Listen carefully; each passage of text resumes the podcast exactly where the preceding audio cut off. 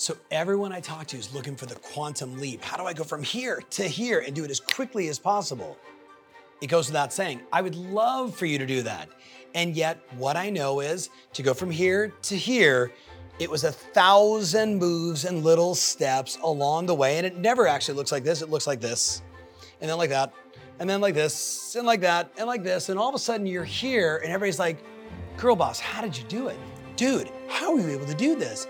And what you should say is, I was doing the thing that gave me the power. I was doing the thing that gave me the power. I was making the adjustment that was uncomfortable. Because I did that over and over and over, it looks like I had a quantum leap.